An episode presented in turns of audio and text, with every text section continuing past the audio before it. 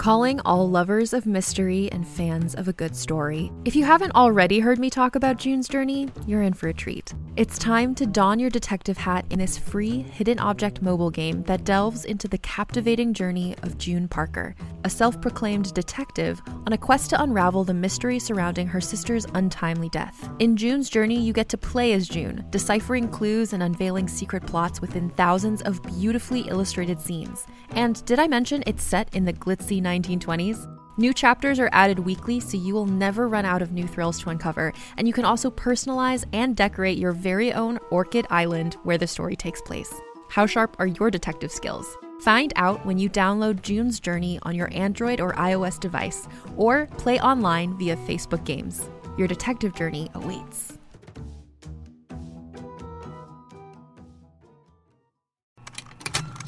Contained herein are the heresies of Radolf Burntwine, erstwhile monk turned traveling medical investigator.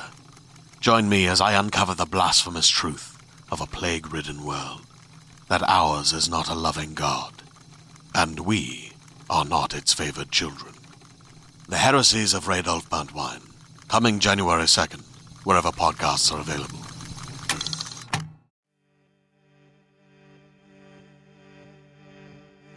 You have approximately five minutes left until losing consciousness. I ran from the crow back in Protus. I ran into a random house in some random street and hid for a couple of days. There was food and water for weeks, so I just chilled out, and kept the curtains closed. The house still had power, so I charged my Game Boy, and tried to charge my phone. It's not working for some reason. I just stayed there. I sketched a lot. I love drawing. Now that I'm seeing the world, there's so much I want to try and capture. I drew the things I saw the last couple of days, all the crazy things. I also played some TOS, of course. I'd abandoned my save game for a long time, but my character was still there. I roamed the region I found before leaving Corvat. No sign of Kevin 26, though. I wonder if he's still playing. I'd love to talk to him again.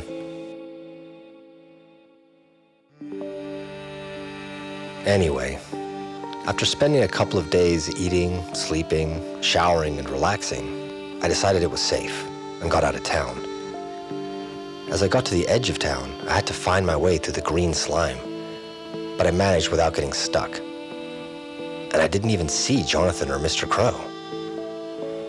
When I got to a road, I just kept walking, hoping someone would pass by before I ran out of water.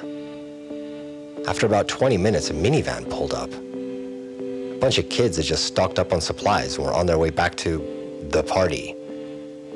I had no idea what the party was, but they asked me if I needed a ride there, and I just said yes.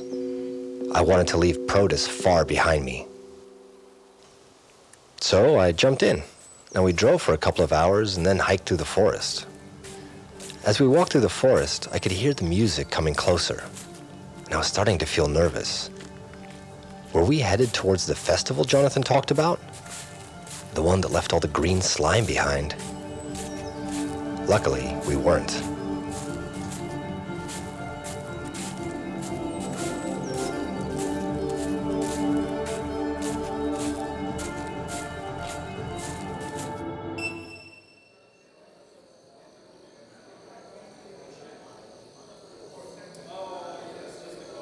You have approximately four minutes left until your dexterity starts to fade, and three minutes until you lose consciousness.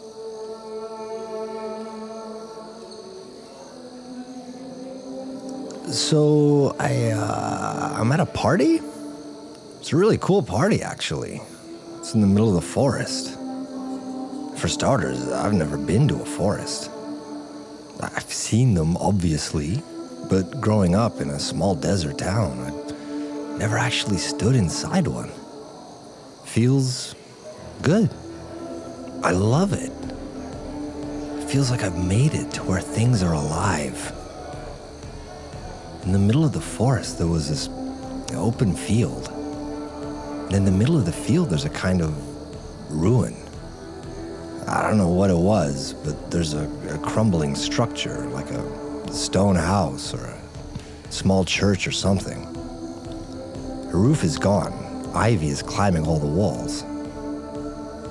50 or 60 kids made this bonfire in the middle of the main hall. And there's a bunch of generators, so a DJ can play techno music, or whatever this is. There's maybe a hundred kegs of beer, not even exaggerating. So much cheap beer. These kids could party for months without getting thirsty. The nerves controlling your left extremities are not responding anymore. You have approximately two minutes left until you pass out. We walked into an open field in the middle of the forest, and there it was the party in the old ruin. Everybody was going crazy, and also, everybody was a bit young. I mean, compared to me. I always felt like I hadn't really changed from the moment I turned 18. I still kind of felt like that same kid. I thought growing up and being an adult was a matter of play acting. But standing between kids, 18, 19, maybe 20 years old, showed me how old I got. These humans are only part grown up.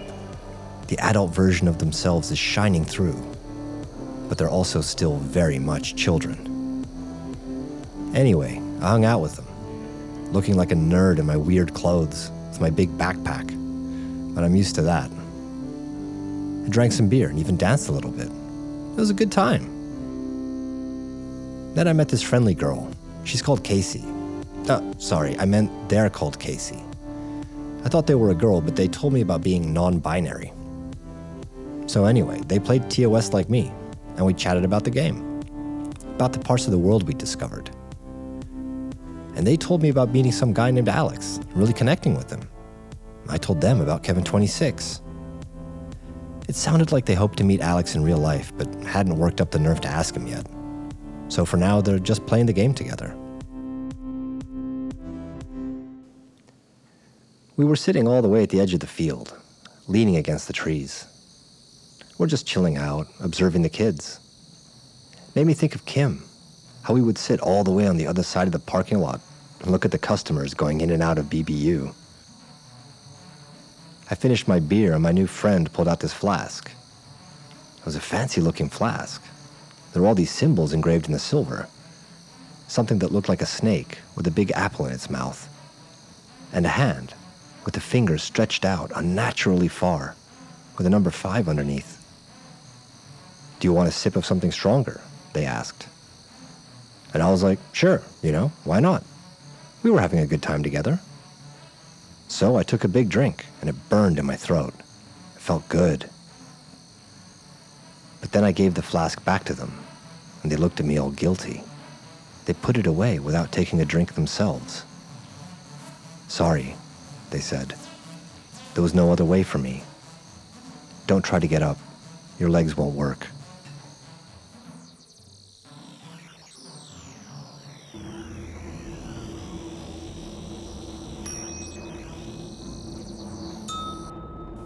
You have 20 seconds left until you pass out.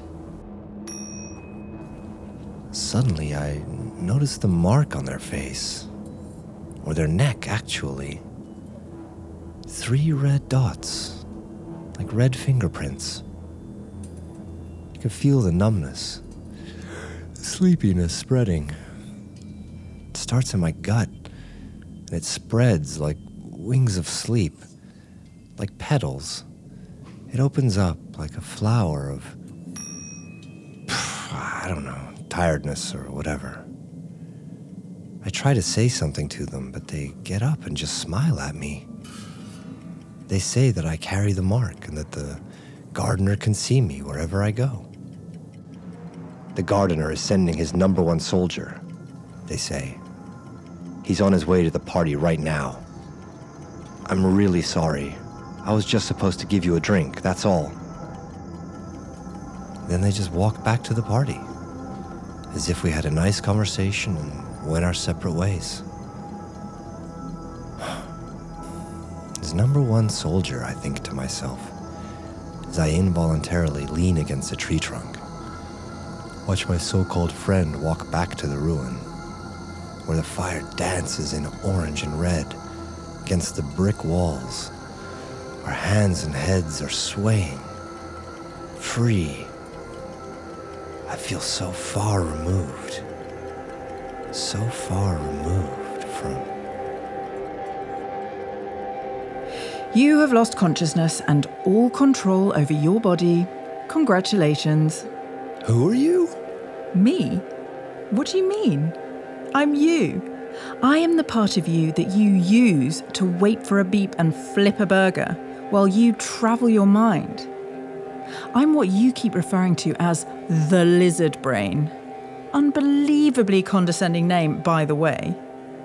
Disregarding what is old as being primitive, it hurts my feelings. I am the core of your consciousness. I am the voice of what remains if everything else is frozen in time or deleted. I am the foundation you've been gifted by the universe upon which you get to build a personality. I deserve a more fitting name than lizard. Why do you sound like a British woman? Why do you ignore my many warnings that you've been poisoned, that your system is being overrun? Why do you just sit there and wait? What could I have done? Oh, there it is again. Your strongest reflex, your coping mechanism. Just for the record, it didn't come from me. It was never part of my constitution. If we frame your personality with the oversimplistic nature versus nurture paradigm, this coping mechanism is definitely nurture. I know because I am the nature part, sort of. I have a coping mechanism? Yes, your uncanny talent to distance yourself from any responsibility over your life. It's the town you were born in, oh, the job you were given, the way your parents treated you. It's the system as a whole. Grow up, will you? Own your life, exert control. Evolution is a ruthless experiment, my friend. I know because I'm a direct product of millions of years of ruthlessness, of pain and death. And in this ruthless process, anyone who decides to freeze up and stand in the corner is quickly pushed further back to make room for more assertive beings. What are you telling me? That you should take action. Try to jam your fingers in your mouth and throw up. Punch that kid in the face until they tell you what exactly was in the drink. Do something, do something! I am doing something. I've left Corvat. I'm going after Kim. I'm going to make it right. I'm going to beat her father to Naraka City. Are you really doing any of those things? Really? Beating her father to the city? Well, uh, I got delayed, that's all. Some bad luck on the way. Did you really leave Corvat, sleeper? Or are you still standing there waiting for the next? As a podcast network, our first priority has always been audio and the stories we're able to share with you. But we also sell merch, and organizing that was made both possible and easy with Shopify. Shopify is the global commerce platform that helps you sell and grow at every stage of your business, from the launch your online shop stage all the way to the did we just hit a million orders stage. Whether you're selling scented soap or offering outdoor outfits, Shopify helps you sell everywhere. They have an all in one e commerce platform and in person POS system, so wherever and whatever you're selling, Shopify's got you covered. With the internet's best converting checkout, 36% better on average compared to other leading commerce platforms, Shopify helps you turn browsers into buyers. Shopify has allowed us to share something tangible with the podcast community we've built here, selling our beanies, sweatshirts, and mugs to fans of our shows without taking up too much time from all the other work we do to bring you even more great content. And it's not just us, Shopify powers 10% of all e commerce in the US. Shopify is also the global force behind Allbirds, Rothy's, and Brooklinen, and millions of other entrepreneurs of every size across 175 countries. Because businesses that grow, grow with Shopify. Sign up for a $1 per month trial period at shopify.com slash realm, all lowercase. Go to shopify.com slash R-E-A-L-M now to grow your business, no matter what stage you're in. Shopify.com slash realm.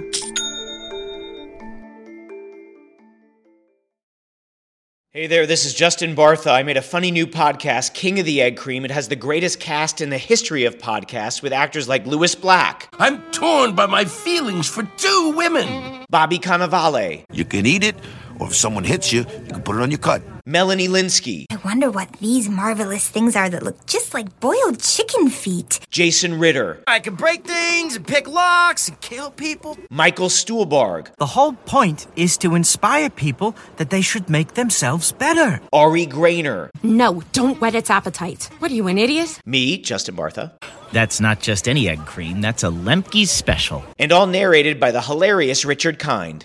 This is the story of Harry Dalowitz and how he rose from nothing to become New York's King of the Egg Cream.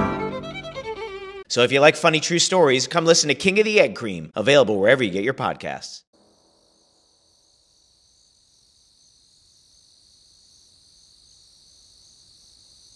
I open my eyes and stick my fingers in my mouth. It hurts to move my body, but when I throw up and all the beer comes out, I feel a little better immediately. A lot of the poison, or whatever it was, already found a way into my system, but hopefully this mitigates the paralysis a bit.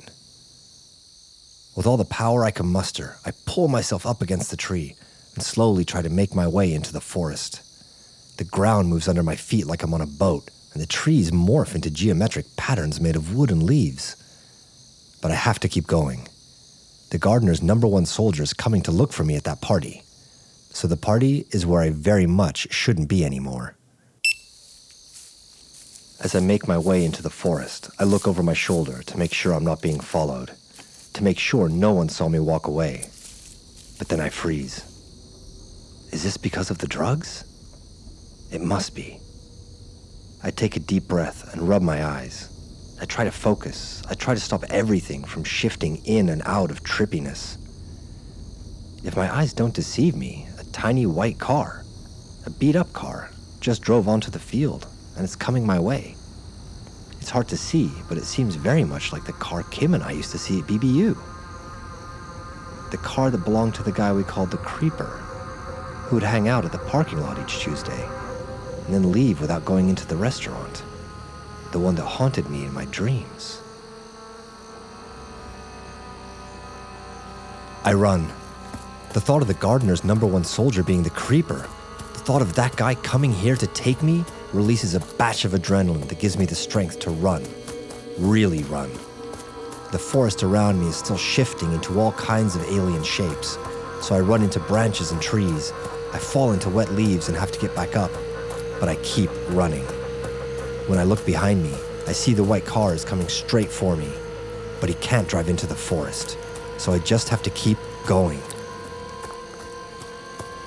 I start to really gain momentum, but then, then there is light. The forest disappears in an instant.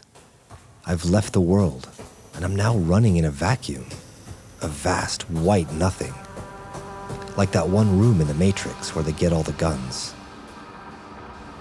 I hit a tree and fall backward to the ground. My nose hurts bad. It hurts so bad that I lose all orientation. I'm having trouble getting back up.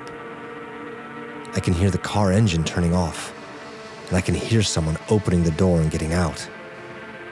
The creeper must have turned on his high beams to find me and flooded the forest with white light. I have to get up. He's coming. You have to get up. He's coming. I can't. I'm really trying. My face hurts. Get and a it's... grip, just stand up and run. You'll lose him in the dark forest. All you have to do is run.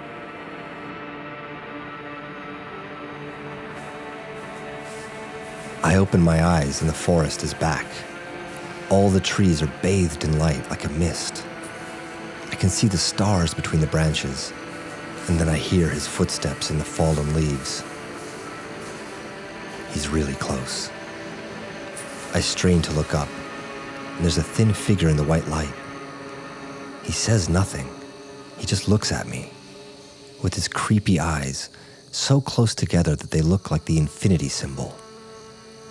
His thin, long face is tilted a bit, as if he's trying to figure out what I am. And on his left cheek, there's a port wine stain. It glows red like a ruby. It glows like the eye of a synthetic being from a place we shouldn't know.